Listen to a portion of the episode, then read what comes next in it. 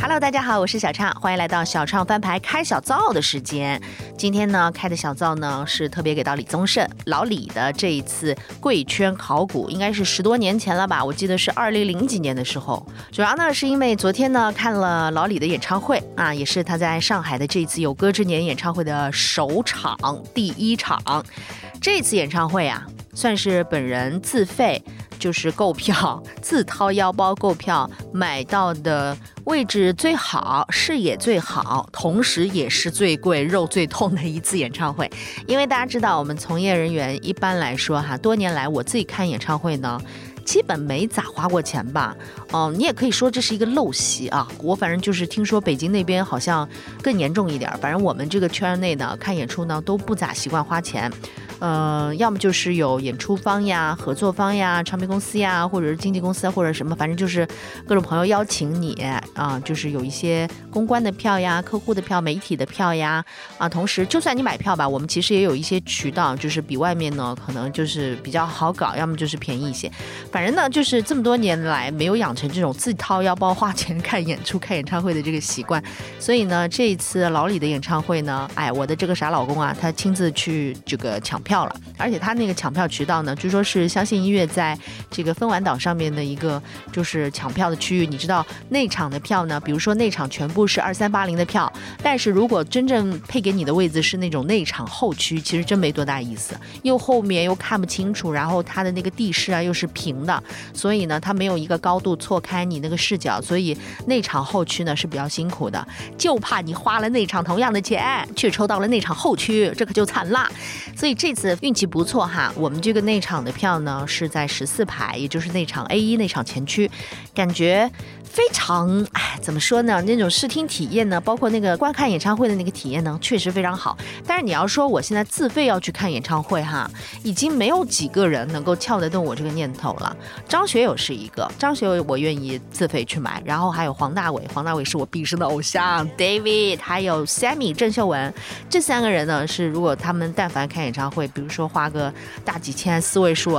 我还能怎么说呢？熬一熬吧。但是其他人呢，尤其是老李哈，因为我在二零一四年和二零一六年分别就是这么近的两个年份，分别看过他的两场演唱会，就是那个《假如青春留不住》嘛，曲目呢也大都是这些。大家知道老李的 hit song 啊，就是这么多，然后呢，首首耳熟能详，首首你都能全场大合唱的那种。所以这两年呢，我是看过了。二零一四年的时候，我记得我是，呃。刚刚这个呃呃分手的一个状态啊，所以带着满腔的怎么说呢，就是那种怨念呐、啊，从头哭到尾，跟我的朋友们哈、啊，然后他们都看不懂了，你怎么首首都哭？当时确实跟那个心境和状态有关。然后我记得我二零一四年看完之后，还在朋友圈发了一篇小作文，好多人被我那个小作文就是有感动到，有有共情到，纷纷说要帮我找到一个好男人啊什么的。哎，然后呢，就是二零一四年我就结婚了哈，不是他们找的，我自己找的哈。在结婚生子这方面，我一直是 说, 说就是人生当中的最高效的一件事情，所以到了二零一六年的时候，我连孩子都生好了，然后是我老公带我去看李宗盛的那场演唱会的。所以二零一四年和二零一六年分别在两个状态看过了同样一场差不多设置的这个演唱会。那么时隔七年，大家知道中间因为演出市场的一些啊疫情的这些阻拦啊什么的，确实大家好久没有看过演唱会了。这一次呢，真是整个夏天，我告诉大家，上海就是美奔呐、啊，还有其他的各种演出的这种场地啊，演唱会的场地大大小小，基本上每个周末就是完全一个满的状态，完全就没有空隙。然后一边呢喊着大家就是兜里没钱了，一边这些演唱会都是满场，我也真看不懂了。那老李这场演唱会呢，他的这个定价呀，之前真的是网上有网友。嗯，有很多梗嘛，都说这次是道义放两旁了啊，就利字摆中间了。而且到这个年纪，老李的粉丝大家也都估摸着，不就是那个呃四五六十嘛，对吧？三十多可能也有，反正就是一个中年的一个群体。然后昨天那一场呢，又放在工作日的晚上，嗯，大家都调侃说，怎么老李知道他的歌迷们都已经就是人近中年，呃，是财富自由了，不用上班了，还是怎么着？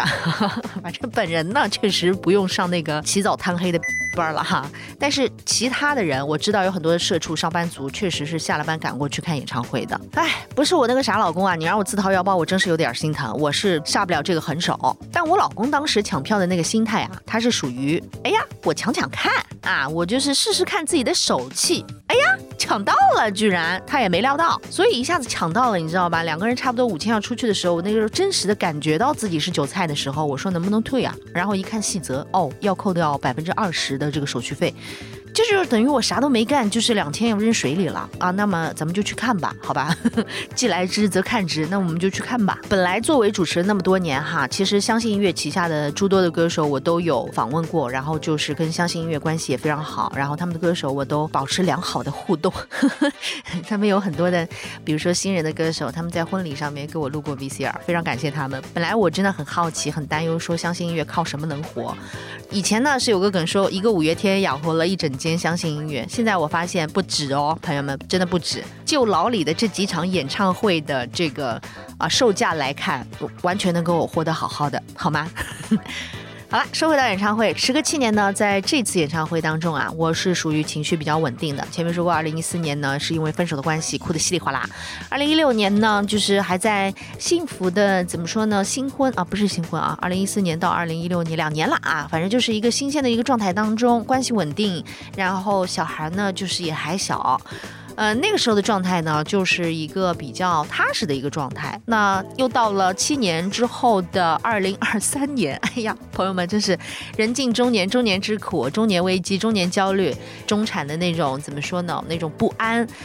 都融在这场演唱会当中了，所以情绪呢相对来说在情感这条线呢是情绪相对稳定。我只哭了两首歌啊，这两首到底是哪两首呢？稍后为大家揭晓啊，就哭了两首歌，这两首歌呢让我眼眶湿润，泪水呢就是滴下来，其他呢也都还好吧。我觉得我已经过了那个演唱会能够触动我心弦的那个年纪了，我觉得很可惜，我自己本人也非常的惋惜，就是这段时间终究是会过去的。但是哦，演唱会是有它的魔力在的，至少在我周围看到的目之所及的，呃，确实这个年龄段呢，中年人是很多的，而且中年男性出奇的多，朋友们，就有很多男的在那边非常的。呃，动情，非常的能够激动的，然后跟着喊呀，嗓门特别大呀，流泪呀，哭喊呀，跟着一起大声唱呀，手机举着呀。中年男士们确实是需要一个场合，需要这么一个场域，给他们作为一些情绪的抒发也好，宣泄也好。然后进入到演唱会场子，我第一个看见，我第一个认出来的是张艾嘉。张姐当天真的是太低调了，她就像我们一个隔壁的那种邻居的阿姨，你知道吗？就是穿着那种白 T， 然后就是牛仔裤，呃，非常非常的像那种街区的，在公园里面撞树的那种、嗯、阿姨，呵呵，戴着个口罩啊、呃，很少有人认出来她。我我反正看到没有人去找张姐合过影，然后我当时是动过心的，我就是纠结了半天，我说要不要去找张姐合个影，因为我真的很喜欢她，我觉得张艾嘉真的是。看过他演的很多电影，包括他后来就是跟林奕华导演合作的一些舞台剧啊什么的。我觉得张姐的一生活的就是既智慧又明白，然后呢，就很多时刻她有一种女人的韧劲儿在里面，然后也有她那种柔软的地方。反正就是看到她，我蛮激动的。嗯，我虽然后面有李诞也来了哈，但是我完全没有鸟啊，就是看到张艾嘉全程就是目光没有离开过。有纠结啊、嗯，但是后面还是没有打扰到他，因为怕就是我一去跟他合影，别人都是发现了啊，你们张艾嘉坐这里啊，然后纷纷去打扰他的就是观看演唱会的那种心情，我觉得不太好。另外呢，也有一些从业人员的一些包袱在，我觉得，因为张艾嘉我没有本人访过，我觉得如果访过的话，比如说我如果在这种场合看到黄韵玲啊、小玲姐啊之类的，我可能会上去跟他就是聊几句，因为我之前在影城看到蔡康永啊什么的，我都就是把当时跟他们啊、呃、对话的合影的。那个照片给他们看，唤起他们的记忆啊什么的。因为张姐我没有聊过天，所以呢还是有一点点小害羞，想想算了，以后如果有机会的话，如果她有戏或者是有如果其他的作品嗯上架，嗯有机会跟她能够聊到天，那我觉得是一个蛮不错的缘分。所以呢昨天就没有打扰她，但是我们有在开场之前去舞台前区去合影，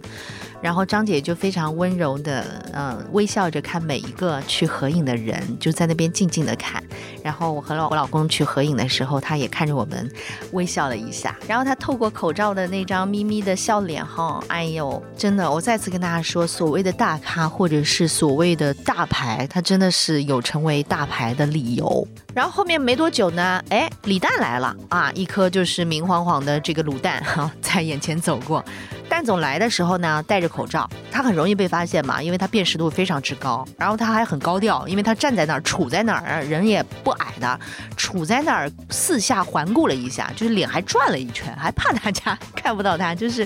转了一圈。结果很多人发现他，很多人纷纷拿着手机跑上去要跟他合影啊，竖过来、横过来啊什么的。然后蛋总很有趣哦，就是女生过去跟他合影，叫他摘口罩，他说摘哦；男的跟他合影，他就戴着口罩合影哦。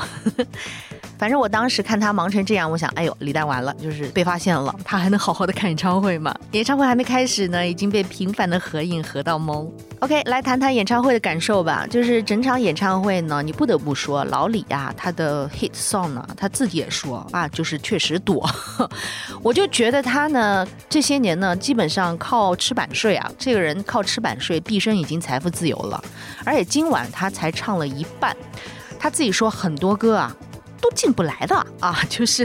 很多你耳熟能详的全场大合唱的那些 hit song 啊，都都都进不来的。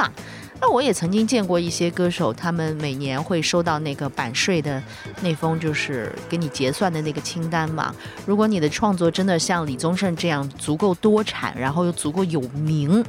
其实多产也还好，它相对于很多专业的幕后的制作的这些嗯、呃、创作人来说，李宗盛其实他毕生的这个创作不算太多产，但好就好在幸运就幸运在李宗盛的作品大都就是写一首红一首的这种，就很少有专业的这个创作人他的运气真的能好到写一首红一首，他真的是赶上了当时那个非常好的年代。然后如果你的创作真的是被广泛运用到就是无论是商用啊还是比赛啊表演啊之类的，他的那个版税啊，就这个叫叫真的是就是税后收入，就是睡一觉之后眼睛一睁，钱巴巴的就是进来了。好了，介绍一下我哭的这两首歌哈，我是没想到我能哭那么早。我本来就是像二零一四年的时候，全场虽然就是哭成那个样子，但是我还是能记得几首让我就是大哭的那种、爆哭的那种，像《漂洋过海来看你》呀、啊，还有他那首给自己的歌啊，《想得却不可得，你奈人生何》。因为当时刚刚分手嘛，所以听到那句什么旧爱的誓言像一个个巴掌啊，每回忆一去就像一个个耳光，我真的是在听那歌的时候就感觉那个巴掌啪啪啪的就拍在我脸上那种疼。这次呢，哎，就是到第二趴的时候，大概到三四首的时候，他唱了三毛的一个创作，就是飞、七点钟和最爱，它其实都是三毛的词，所以第三首飞这首歌开始的时候，哇，我的眼泪就是在没有无人发现的状况之下，因为那个时候大家才刚刚开始非常兴奋的迎接演唱会，都很开心，你知道吧，每个人都很激动，都很开心，就没想到第三首就有人已经哭了啊，就是我本人，没有人关注到，没有人看到，我就默默的在眼角就这样嗯，噙着泪水。我也不知道为什么这首歌我会哭，其实这首歌我根本就不会唱，也没有办法跟唱，但是李宗盛的这首飞啊，可能在演唱会的曲目当中非常容易被忽略掉，但真的很催我的泪。还有一首呢，就是每听必哭啊，每听必哭的一首，在结尾处听到了鬼迷心窍啊，鬼迷心窍这首歌完全就是整个流行音乐嗯、呃，歌迷的这种怎么说呢，就是当时听到周华健唱这首歌，包括后面其实有很多非常有名的歌手翻唱过这首歌，鬼迷心窍实在是太好了。他当时就是一个情难自已的，比如说就是坠入爱河的很难自拔的一个真正的男人动情的样子。小时候听这首歌是真的还不太明白，所谓没见过他的人是不会明了，我当时是真不明了，现在呢又已经过了太明了的那个阶段了。哎，总之就是听现在听鬼迷心窍真的是有一种非常复杂的心情。然后全程呢，他其实唱了不少的书画的歌，陈淑桦哈，现在陈淑桦是属于全世界呼唤他他都不会再出来了。我记得以前五月天呐、啊，包括滚石的一些其他的歌手都在一些公开的场合，大家都呃，比如说给淑桦的一封信啊，或者是在各个场合发表过希望能够再度见到他，希望他能够再出来。滚石三十周年、四十周年，总之就是。看了无数的场合呼唤他都没有再出来，然后陈淑桦就是属于当年因为妈妈的去世给他带来了非常沉重的打击，然后从此就一蹶不振，然后就是很可惜的一个歌手哈，因为淑桦的好歌真是太多了，而且他非常非常的好的一把嗓子，然后形象也很好，就是属于当时一个我我很喜欢的一个女歌手，就是很全能，她诠释的又好，唱商又高，然后嗓音又好，然后长得又非常的有气质，所以每次在 K T V 里面我必唱淑桦的一些曲目，像问啊，还有很多人都忽略呃，陈淑桦到后期阶段出过一张专辑《失乐园》，这张专辑我非常的喜欢，而且《失乐园》这首歌写的真的是太好了，哎，很遗憾没有办法再听到陈淑桦唱歌。不过当天李宗盛是翻唱了很多来自他写给淑桦的一些歌，其实他每次演唱会上都会唱的一些歌，还有《漂洋过海来看你》啊，又听到了，不过这次我忍住了泪水，我没有哭。我后来现场呢是有机会看到娃娃金志娟在 Blue Note 的一场演演出，我现场听到娃娃演绎这首歌《漂洋过海来看你》，这也是太经典的一首歌曲。然后他唱了更多的来自林忆莲的作品，也是当时他写给林忆莲，包括他忽悠啊，他就是呃 Sandy 来台湾发展，然后做国语唱片的时候给他量身定做了很多歌，包括夜太黑这一整张都是非常精良的制作，包括夜太黑这首歌，他说接下来这首歌你就没办法跟了吧，如果你还能跟这首歌，说明你是 Sandy 的歌迷。当然是啊，夜太黑这首歌多红啊，谁不会唱啊， K T V 里面的热门曲目好吗？然后现场还有人高喊我爱林忆莲。这是我们内场前区包括看台低区的一些观众大嗓门而喊我爱林忆莲，然后被李宗盛听到了，老李就是尴尬的嘿嘿一笑，说哎呀大家都是老朋友嘛。这个梗好像我之前看演唱会有记得他就也也说过哈、啊，不能说是他消费前期吧，人家确实写过很多的好歌，对不对？但是呢我确实有印象，就是这两个人呐、啊，其实都不咋喜欢上海，因为林忆莲和李宗盛我都分别访问过，分别就是面对面对话过，我能感受到呃，李宗盛其实并不喜欢上海，因为他北京人，好像他更喜欢北方那边，你看他那么久的时间都居住在北京，他其实蛮喜欢北京的，他不喜欢上海。然后林忆莲呢是上海人，他是地地道道的上海人，他喜欢上海的一些小吃，喜欢上海的一些面食，汤汤水水的一些面啊。之后有机会在贵圈考古当中给大家播放一些林忆莲，因为我见过他两次，都聊得非常的开心。但是他作为一个上海人啊，林忆莲会说上海话的，而且说的还蛮不错的，可能许久不讲了之后有些生疏，但是他发音非常标准，是那种老式的上海话，非常古早的那种标准的记忆哈。因为他的家里人啊，长辈啊，包括当时因为照顾就是患病的妈妈，然后在上海生活过两年的时间。那李宗盛当时是没有办法，就是跟着林忆莲来上海生活过两年时间。据说这两年哈，就是我只能是据说哈，因为两方歌迷都有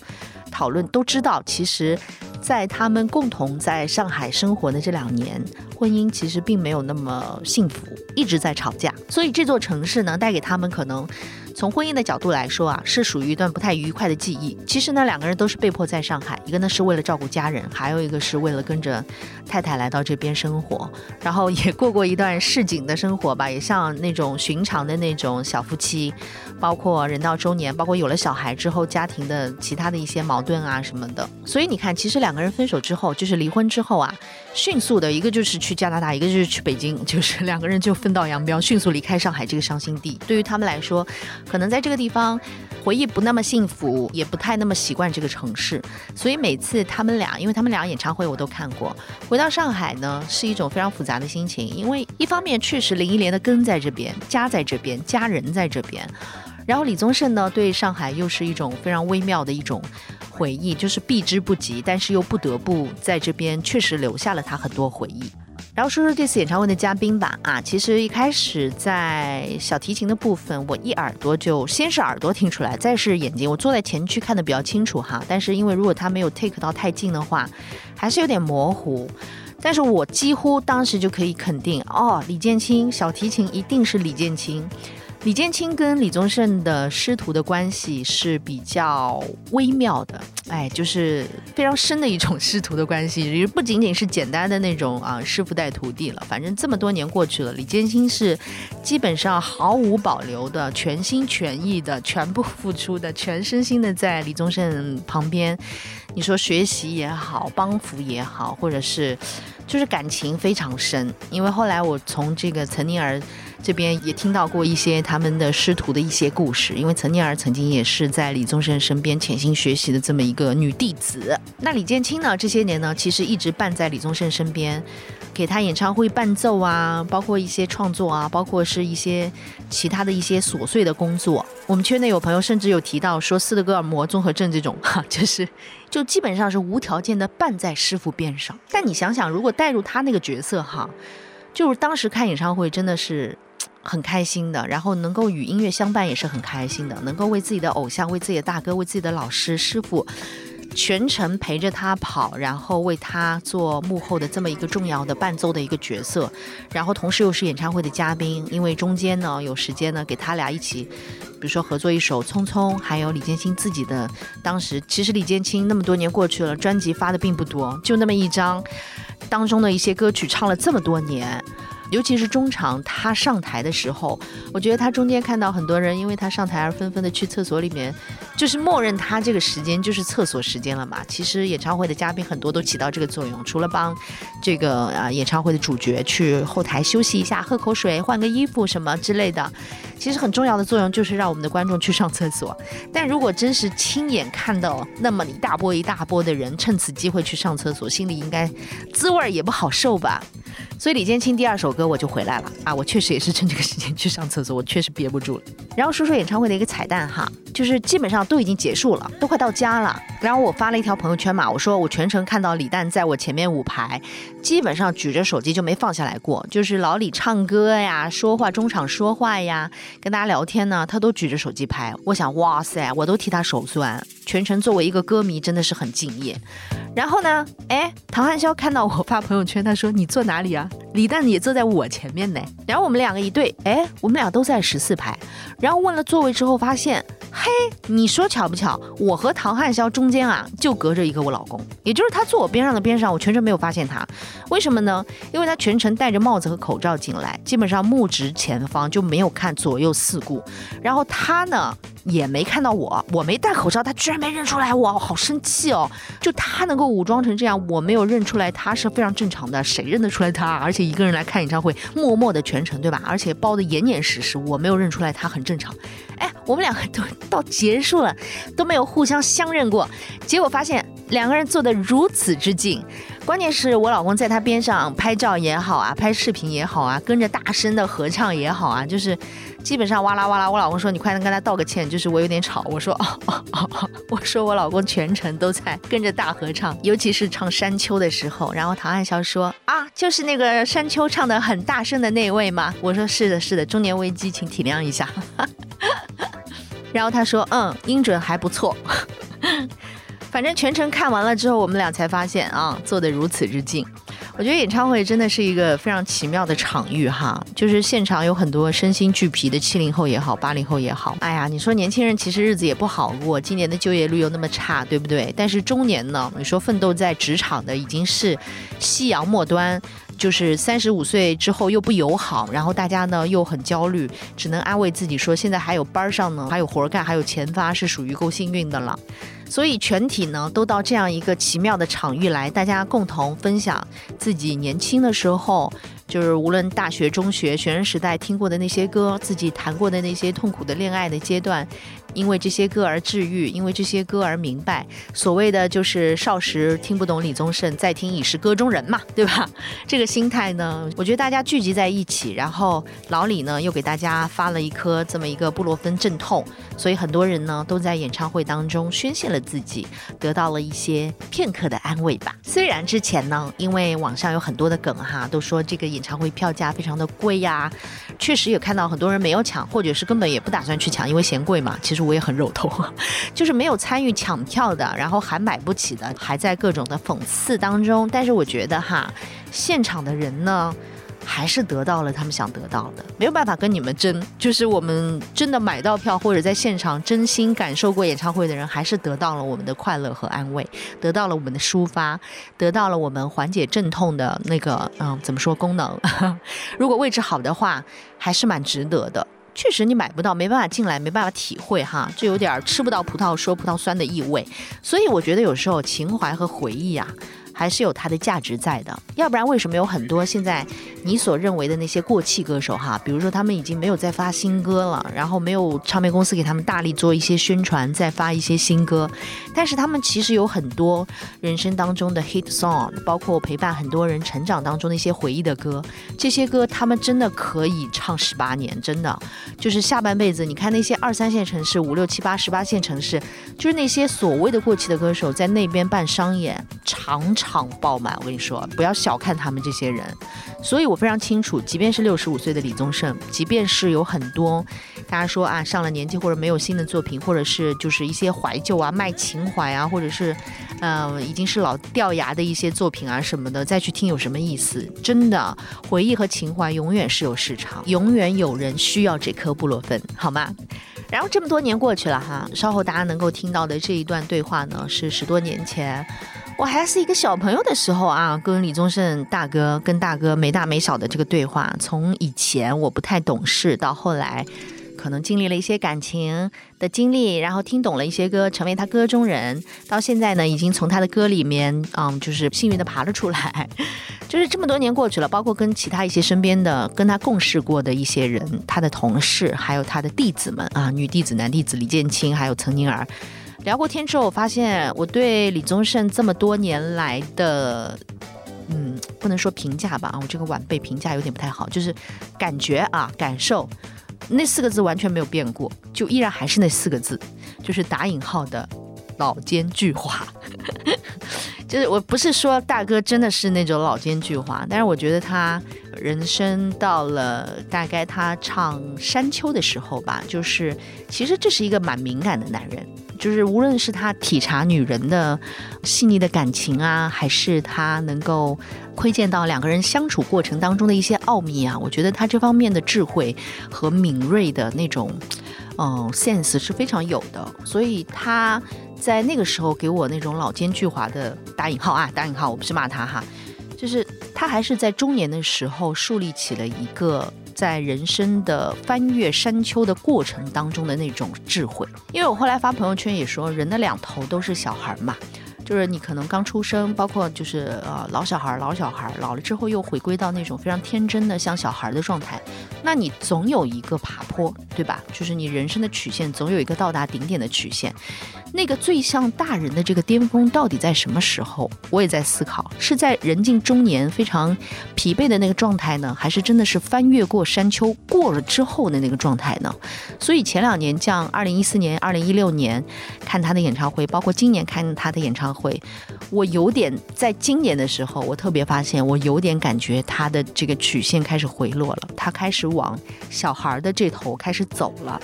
然后全场他还唱了一首写给他父亲的那首歌，之前是没有听到过。唱这首歌的时候，老李在台上哭了，眼睛湿润了，把眼镜摘下来就是擦了一下泪水。所以他把这些年自己对感情的感悟也好，对亲情，他非常爱他的两个女儿，这我知道，就是对人的感情啊，不管是对女人、对、呃、亲情，包括对晚辈、对小孩、对他的女儿，嗯、呃，包括对他前面两任的妻子等等，就是他把这些很懂的那些细腻和体察都能够写进他的歌里，能用这种表达方式并且精准表达出来的人真的是非常的幸运。就有很多时候我们有很多的感情是没有办法通过自己的各种各样的渠道，声音也好，文字也好，包括呃绘画也好，就是你没有办法很精准的表达的。或许你能表达百分之三十，但是有更多的是别人触达不到的。但我觉得老李就非常的幸运，而且也因为他太懂，他那种显得非常笨拙，实则非常能够轻松拿捏感情的这种人呐、啊。就人群当中确实不太多见的，尤其是男的，所以不知道他此时真正越过山丘之后的那种沧桑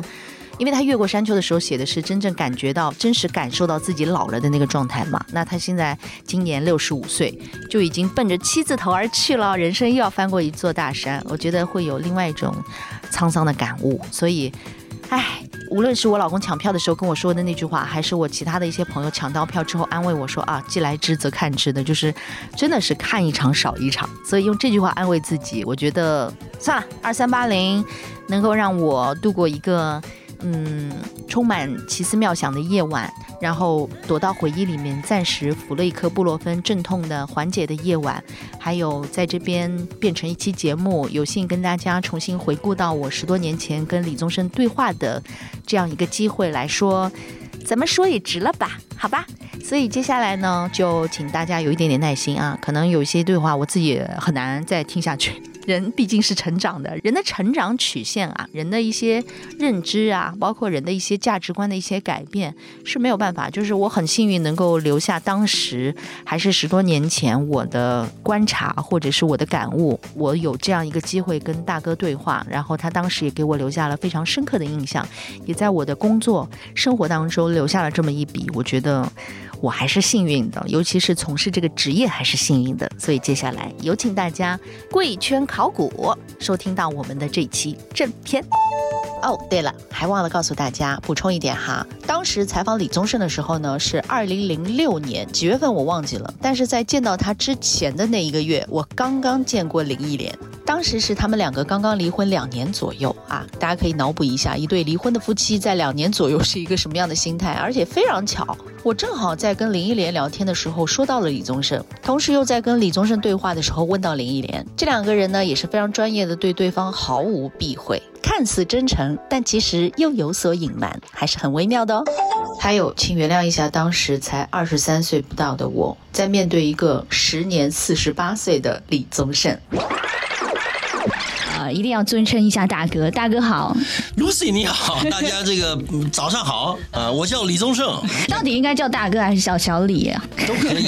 叫小李格外亲切啊。不是，我觉得我这个辈分叫小李有点不合适了。不会，不会，没问题，没问题。基本上我们聊的话题都挺轻松的，嗯、我啊，比如我上别的通告，刚才上过的，嗯，所以它不是一个压力很大的一个事情，其实就是跟老朋友聊天啊、呃，而且我也在上海住过，啊、对对对，很长时间，对，所以。嗯完全不要担心，没问题。对，因为作为一个音乐人或者是幕后工作者，不像灯光下的艺人一直要面对这种通告啊、嗯、或者是一直要上节目，你可能是那种阶段性的。对，我觉得我的那个没有走到目前当一个艺人很大的原因是我觉得那个蛮惨的，你知道吗？就是一句话要重复的说好多遍好多遍。对呀、啊、一天要同样一个事情一天要讲好多遍，还要用不同的语气，对，还要装作刚刚才知道。对，然后呢呃，有的宣传期很长的啊、呃，对，是吧？他在上海访完到了武汉了、嗯、武汉完了到了这个全国跑我跑了，然后又去可能去了新马，讲的是同一件事情，介绍了同一张专专辑，播着同一首歌、嗯、天哪太惨了，是一个折磨。但其实你这一次也也算是跑了很多地方啊，而且拿了很多登机牌啊，你有收藏那个号码的习惯吗、啊、对不对？对对对对对对对对对对对、啊、所以跑了很多地方，也是觉得这一次应该相对于你前面比较习惯比较规律的那种生活算是打破了。而且我从哪里看得出来，因为你很久没有更新你的 blog 了、哦、是吧、哦、对对对对对对对对 OK OK 你这都不知道吗？呃，这个，这个，好好更新一下，更新一下啊。其实你之前像我们同行的这一类，你也做节目，对不对？对对对对对。不过那个是这个怎么讲？比较随便的那种，不是像 D J 的那种。对，比较随性的，比较随性的。其实九几年的时候，应该中广网也做过节目，对不对？对。还获过奖呢。对对对对对对对，我差点忘记，再再要讲一下这个金钟奖，对不对？这个就微风的事情要讲一下。啊、对对对，一定要讲，一定要讲。对, 对, 对, 对, 对，那时候主持那个叫做什么无责任乐评啊、音乐人之类的节目、嗯。那个时候你做节目的自由度很大嘛，就是完全可以按照自己的喜好去介绍一些音乐。对，呃，我觉得那个是对我来讲自己也是一个很很好的一个锻炼跟一个、嗯、一个经验啊、嗯，因为我这个人比较严肃，一讲到音乐的时候呢，比如我去接受访问，上课了，那主持人千方百计要把我引导到一个比较有争议性的话题啊，啊反正我讲讲来讲去就变成很很学术性了、啊。对，然后做那个节目对我来讲，我可以有很多的时间，真正我因为我我答应人家做节目了，我就可以静下心来听那些东西，嗯、然后讲出一个道理，讲出一个李宗盛的观点。嗯，我顺便带我们所有的同行去问一个题外话，嗯、就说你觉得如果我们有一双非常敏锐的耳朵，包括我们听的音乐，嗯、呃，我们对自己非常有信心，但是你觉得这样的素质，呃，可以造就一个好的 D J 吗？就是他可以呃用这样的一个一个内在去把自己喜欢的东西很好的去推荐给别人。我我觉得它是有分别的啊，就是说呃，你刚刚提的条件，它可能是一个爱乐者的一个好的爱乐者的一个条件啊。可是那毕竟音乐这东西，它有它的，它是一个行业啊，嗯、它有它的专业性啊，嗯、跟它的它的深入性。嗯。所以呃，刚刚你刚刚讲那些是是具备是是可以的，可是它必须跟这个领域的人有多一点的接触啊，对，可能会有更深刻的了解。有很多人听了很多，包括自己的感受也很多，想法也很多，但是他一坐到话筒前就只把自己想说的东西只说了百分之三十，另外的就是无法用语言去表达出来，去传递。对，这个这个是对你讲的很对啊、呃，这个就需要长时间的怎么讲，就是对这个行业有更多更多的了解，嗯、就这个很要紧，因为很多事情其实呃很难单一完全从音乐的角度来看啊、呃，因为我们毕竟毕竟是一个一个行业。嗯，那你觉得现在你具备这样的素质了吧？如果坐在话筒前，呃，叫我谈音乐啊，谈行业啊，谈流行呃流行音乐这个，我觉得是没有问题的。嗯、那可是。它是不是很有娱乐效果了、啊，是吧？收听率是不是很高了？哇，你也考虑这个啊？当然是的，但我我不考虑，台里都会考虑，呃、对对对、啊。可是你的压力可能要比我们就是职业的要小一点嘛？呃，也不会，也不见得啊，真的啊、呃，因为我做的这个其实是在介绍 acoustic guitar 的音乐啊，就是就是湘琴的音乐啊、嗯。我要为我的这个节目所说的话要负责，嗯，是吧？我讲的不能瞎讲啊，是吧？而且我我知道大部分的人对李宗盛的感觉就是李宗盛是一个比较认真严肃的啊，没有我没有感觉的一个 musician 啊的一个在做音乐的人，嗯，所以我特别在意我整个内容，嗯，我说的事情，所以我我也有压力，我当然有压力，而且我希望我做的东西是有意义的，这样不然我当然啊我不想浪费时间去做一个没有意义的事。Anyway， 我希望我的大家听我的东西会有所收获。你会觉得就是每一次演唱会就像一个阶段性回顾一样？呃，的确是的啊。嗯，那我想这次演唱会，我觉得有意思的地方是，有一部分的朋友，相当一部分的朋友听到李宗盛办演唱会，然后买了票，嗯，到进场之前，他的感觉都是这是一个老歌演唱会。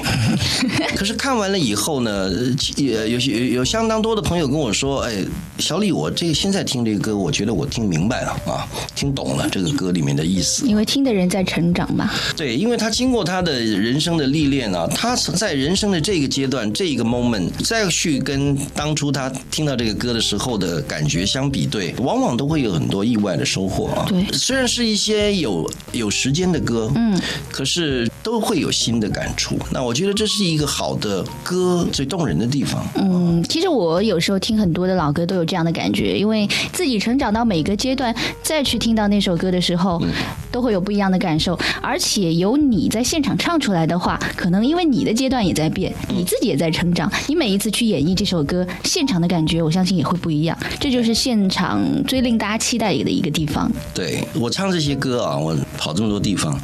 我都希望，因为我不是一个经常演唱的人，比起办很多几十场歌唱啊，嗯嗯嗯，我都希望在我唱那个歌的那个 moment 啊，嗯，能够把我当初创作这些歌的那个感动，我也在找，你知道吗？嗯，我也在追求。对我来讲，这不是一个演出，这不是一个挣钱的活儿，应该是这样讲。这是自己的一次享受，对不对？对，就是我我我也在找那些我在创作小小鸟的，我在创作领悟，我在创作漂洋过海来看你，我在创作这些歌的时候那个感动。嗯那个纯真，因为我也需要那些东西去让我的人生有继续的动力啊。嗯、那我觉得来听的朋友，呃，也是这样子的啊。虽然很多人不能不能讲很多人，有的人就跟我讲讲说，虽然我身边做的这个，嗯，我后来选择的伴侣，嗯，跟我那时候听到那个歌的时候已经不是同一个不是同一个人了，嗯啊、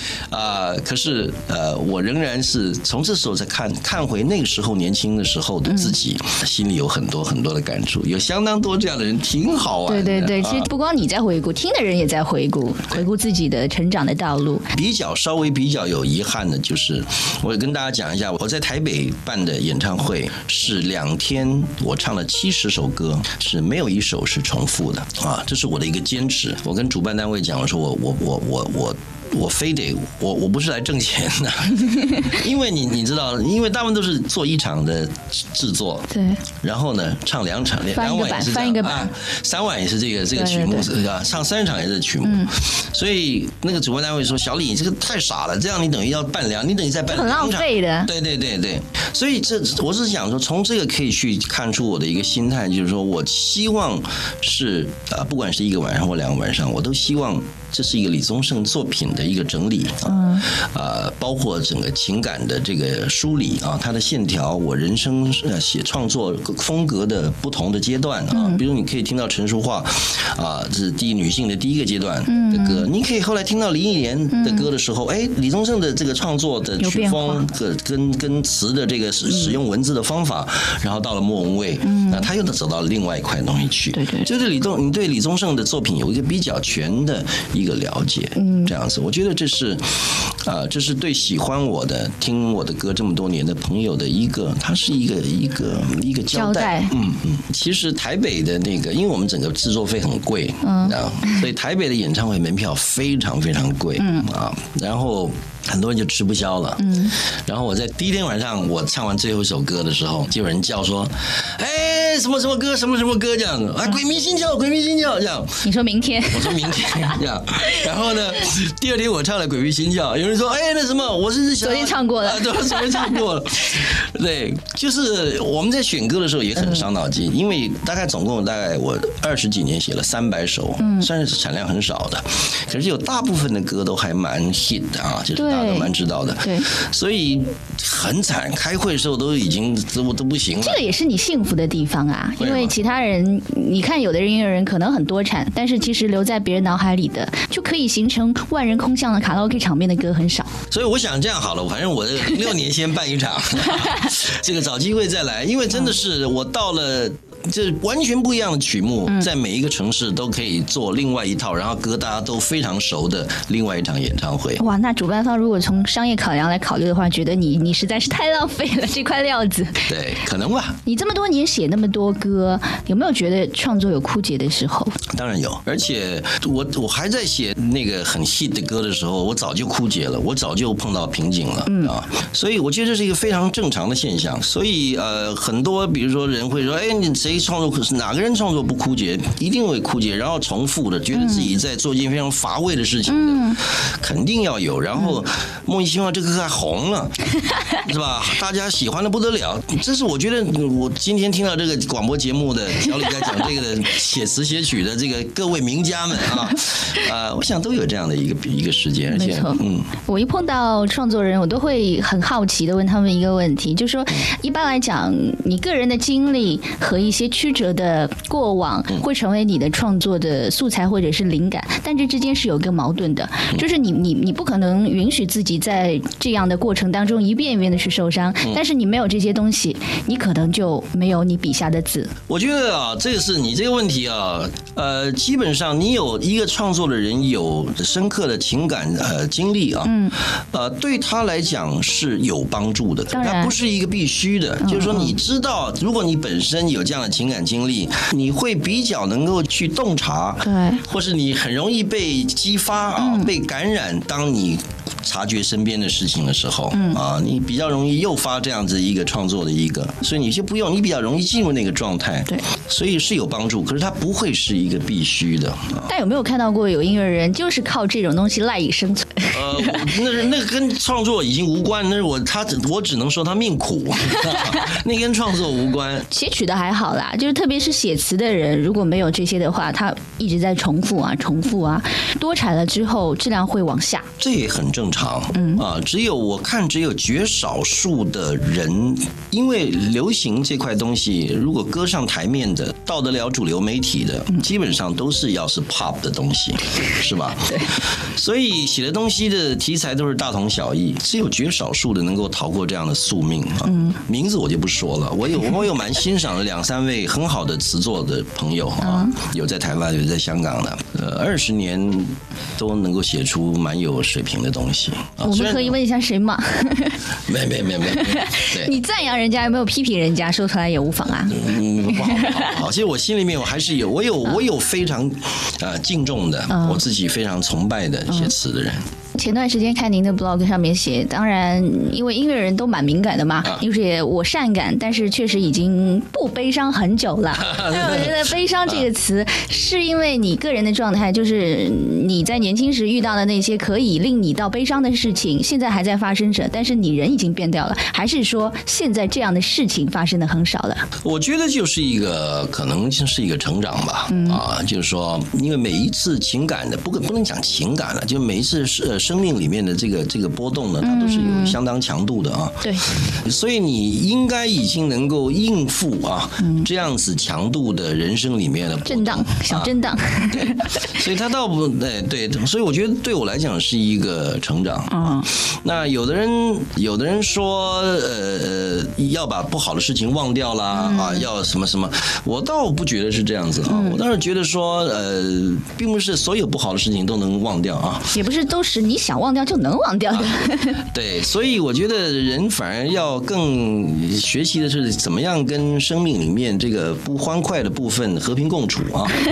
就是让它放在心里面，然后你可以 handle 这个东西啊，啊你可以对对对这个这反而是另外一个境界啊，对对对，啊，说你哎这个事情我已经把它抛到九霄云外了什么的，我啊我觉得每一个人心里面都知都有那个黑暗的那面啊，嗯、都有自己的不为人知的那面啊，是，呃，我常常跟朋友聊天就是说怎么样发现自己。自己是一个，我随便讲一个东西，比如说怎么样在发现自己是一个这个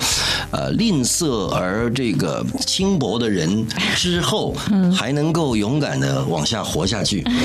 就怎么样跟自己心里面的这个不堪的这一面和平共处啊，嗯、往下走，然后尽量有一个美好的人生啊，嗯、是一个比较有建设性的事情。我作为一个女儿的角色来讲，我也有一个非常小好奇的地方，嗯、呃，因为你对你的女儿可以说给我。我感觉疼爱到基本上要把它含在嘴里的一个一个一个地步了，嗯、不是每一个父亲都能够做到，因为每个父亲有每个父亲的样子，对不对？我倒是觉得还好啊，我我认识很多，你自己已经感觉不到了。我认识很多我们这个圈内的朋友，比我这个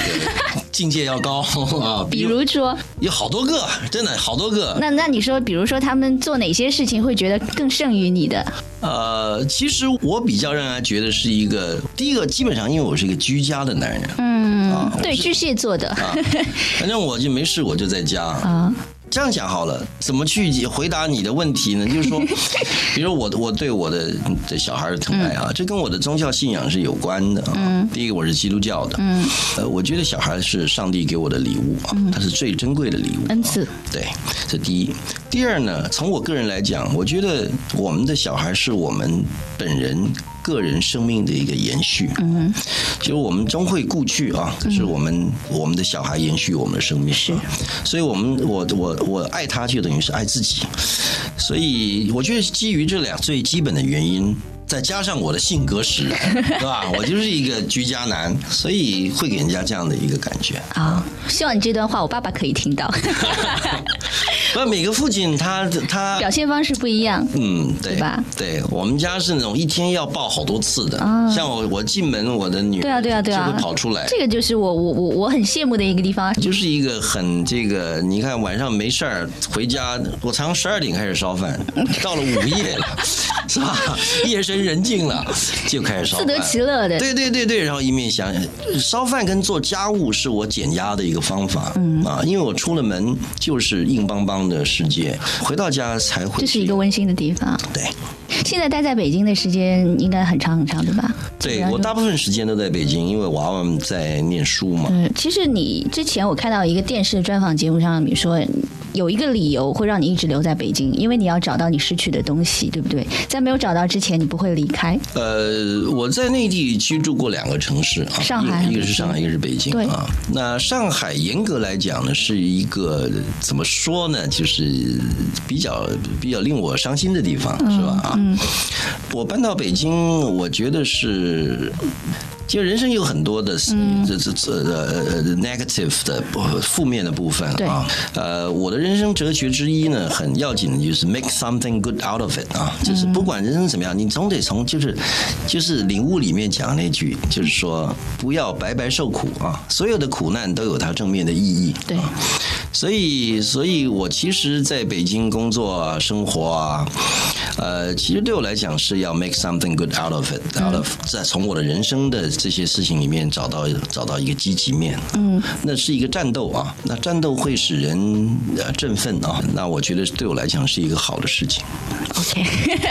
其实我很想知道失去的那一部分是什么，嗯、但是如果我觉得听得懂的话，应该能够从大哥刚刚的话语当中、呃、有自己的答案，对不对？嗯，我想是的。最后我们来说一下你早阶段遇到的几位，呃，就是你刚刚说到的创作阶段，我想程书画这个名字不知道的人，嗯、像我。我这个年龄的有很多人会误解为说陈淑桦是你的徒弟，嗯嗯，其实你对于他的感觉应该是更多的是像一个知己。对，呃，陈淑桦是我李宗盛 as a producer 这个角色里面第一个作品，对不对？还是、呃、不是是第一个，也不能讲第一个了，因为我我运气蛮好的，我一出道做了一个专辑，就小小雨来正是时候，郑怡，对，郑怡，对、嗯，那个专辑我我当制作人第一个专辑就是。就是一个 smash hit 啊、哦，卖很多张啊、哦。嗯，陈淑桦其实是我开始理解了唱片制作里面的一些技术面，就是我、嗯、我开始从一个呃侥幸获得一个机会去做一张自己认为自以为是的一个唱片，我以为制作人是这样子的唱片，到我入行几年以后，开始知道怎么去掌握一个艺人规划，开始比较阴险的、有心机的哇。去操作一个案子，在创作上面我也比较成熟的第一张专辑。然后这个淑桦是在我的生命当中非常事业当中、啊、非常要紧的一个伙伴啊，因为有他，呃，李宗盛的这个整个这个音乐的事业有一个很好的一个一个一个状态。那他也因为跟我合作，呃，也是成为一个在华语圈子里面很受欢迎的一个歌手，嗯、所以他是一个缘分嘛，我觉得、嗯、啊，他不是我的徒弟，我对对对。另外还有张艾嘉张姐，嗯嗯嗯、呃，我相信《爱的代价》在创作这首歌的时候，本来就有很多的故事，对不对？创作的时候那个心思是很精明的，嗯啊，他他不是一个情歌，嗯、基本上对，他就是一个给老朋友的一个歌，对 啊, 啊，所以也就是因为。比如我跟张艾嘉还传过绯闻呢，这个年幼的时候啊，所以其实完全没这回事儿。嗯，对。但是对年轻人来讲，未必是一件坏事嘛，对不对？对，多一点想象空间也是好的，可能。对对对。啊，这首就是我心里面，呃，张艾嘉的在我的人生的角色里面很有意思，她是我大姐。嗯。然后呢，很巧合的是，我在人生每次每每要有状况的时候，她出现了，都会她就会打个电话，她也不是听到有什么风声什么的，没有，好奇怪。他就打个电话来，小李啊，怎么样啊？要不来香港打牌啊？什么什么什么、啊？那是多久没见？很久很久，我们基基本上不是经常碰的，嗯、对。当然，我也知道，比如他他他的他的一些个曲线了、嗯、啊，情感啦什么的，所以心照不宣嘛。对，所以我我写这个歌是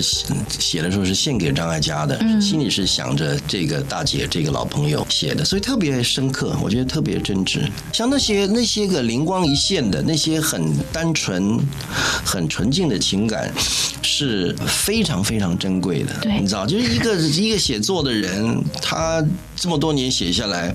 他在找回那个很回到、那个、细小感动的时候，对，回回回到一个非常基本的状态去创作，是是一个福气，嗯，因为你有很多积累都是你的负担。其实最后我们要说一下就是林忆莲、嗯、我想你可以用一个就是说音乐人或者是制作人的角度、嗯、因为我知道他从香港歌坛过渡到普通话专辑的时候、嗯、你是一个非常重要的角色、嗯、而且基本上我们现在如果去 K 歌啊、哦，看到听到他以前的什么呃不必在乎我是谁啊等等这些歌的 M V 之前，还能够听到他在评价当时合作的那种那种氛围或者是对你的感觉。他说呃李宗盛是一个非常非常呃可以说对女人的那种感情的把握非常之细腻的一个人。那、嗯嗯、你从音乐人的角度去评价他呢？他是我合作当中才情很高的一个女性啊、嗯、呃更难能可贵的是呃他的那个就是情感的抒发啊、嗯、是让人惊讶的源源不绝跟呃始终如一啊、嗯、就是说我在跟他合作的几张专辑当中，我都还从每一张专辑当中都去察觉到他的情感的那个整个这个这个 dynamic 啊、嗯、是是一样大的啊、嗯、这个是让我很惊讶的、嗯、那这个回到原点来说呢，这是这个 artist 的本身的一个情怀跟素质啊，因为你很容易几张张专辑唱下来就招式用老啊，或是你很习惯的用自己最本惯用的那种技技巧，别人也不太容易察觉。对，所以他是一个很难得的一个一个真性情的一个、嗯、一个歌者，用用用真心去唱歌的一个歌者。上个月他坐在你这个位置的时候、嗯、他说你在录音室非常非常非常严格。嗯嗯，你对每个歌手都这样吗？我觉得是的，我觉得歌手不管是天王天后啊、嗯、那是走出这个录音室以外、嗯、进了这个录音室，每个人面对音乐的时候就不要忽悠啊，是吧？你是万人迷，跟我无关啊。就你今天的棚里面，你这个歌唱的荒腔走板，或是虚应故事，这样被我骂。对啊，然后钱也是你赚，掌声也是你得的，楼也是你买的，车也是你买的，嗯，是吧？名牌也是你穿的，嗯，那你有什么好抱怨的呢，是吧？啊，那身为一个做音乐的人，我觉得让我们都彼此坦白吧，啊，嗯嗯、所以我觉得这个是一个原点。嗯，有一个蛮奇怪的地方，就是包括像这样的香港歌手过来出国语专辑、嗯、我们可以听到有一些香港歌手很明显的有那种口音、嗯、我一听就知道他是香港歌手、嗯、但是林忆莲的第一张专辑我完全听不出来、嗯嗯、他实在是太像一个，哪怕是后来、呃、有不太知道他前面九三、嗯、年之前的香港的一些广东专辑的人会把他听成是一个台湾本土的歌手。其实 Sandy 的，因为他我觉得是家庭背景的关系，当然他语言天分很高，对对，他但是特别奇怪就是他唱歌非常准，但是我听他说话的时候就很明显的是一个香港人。也还好啦，也还好，因为他他我觉得他的语他的英文他的上海话、嗯、他的普通话、嗯、都非常非常好、嗯、然后他的日文也还不错，对啊，所以他的歌里面反而有上海口音。其实有一些这个这个这个鼻音的部分，是我在跟他合作《伤痕》的时候，我就察觉是有一些上海口音，挺有意思的。而且上海话其实跟日语有时候这个发音的方法也比较接近嘛。对，所以他不太有广东腔，其实他有上海腔。对对对、嗯、那如果你现在能够推荐一首你写给他的作品，就是如果你第一次。可能你为他做的那么多歌里面，他的每一次演绎都会给你很多的惊喜、嗯、令你印象最深刻的是哪一首？ Sandy 跟我合作的歌有一首啊，是让我非常非常惊讶的、嗯、啊，这首歌叫做《诱惑的街》。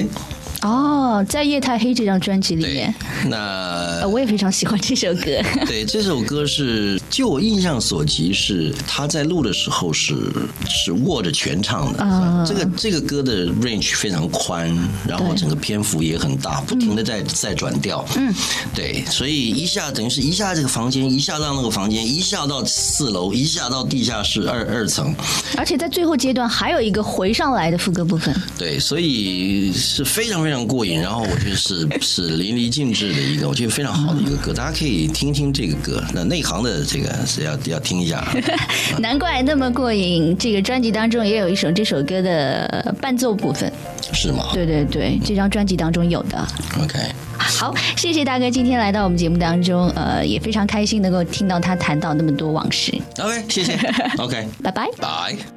想得却不可得，你奈人生何？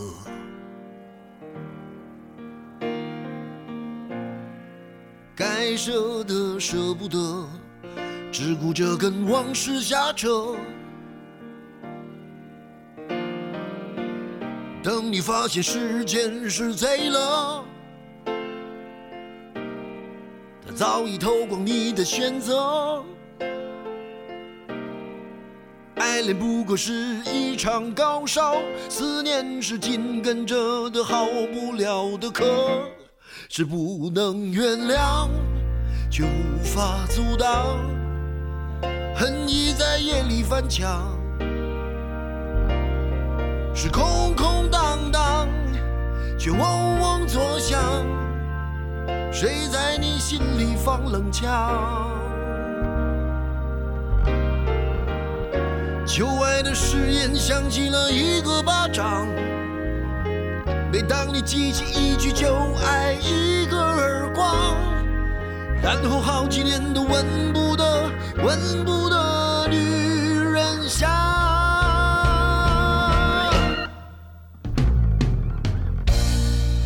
往事并不如烟，是的，在爱里念旧也不算美德。可惜恋爱不想写歌，再认真也成不了风格。我问你见过思念放过谁呢？不管你是累犯或是从无前科，认识的只有那喝酒的分了，没见过分酒的喝。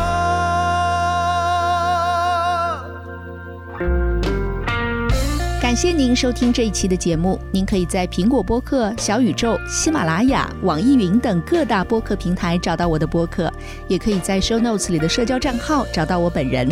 能听到这里的想必也是真爱了，那就拜托在苹果播客给我打个五星好评吧。当然最开心呢还是收到你们的留言和评论，另外每期节目的末尾可能会有打赏哦，随缘就好了。喜欢的话我们下期再见。随缘你别催，走远的我不追，我不过是想弄清原委，谁能告诉我这是什么呢？他的爱在心里埋藏了，磨平了，几年了，仍有余味，是不能原谅却无法阻挡，爱已在夜里翻墙，是空空荡荡却嗡嗡作响，谁在你心里放冷枪？旧爱的誓言响起了一个巴掌，每当你记起一句旧爱一个耳光，然后好几年都闻不得闻不得女人香。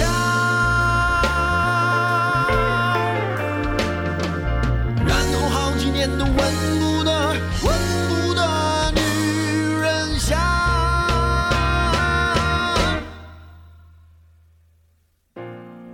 想得却不可得，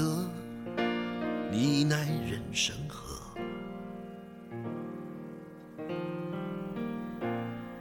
想得却不可得，情爱里无知者。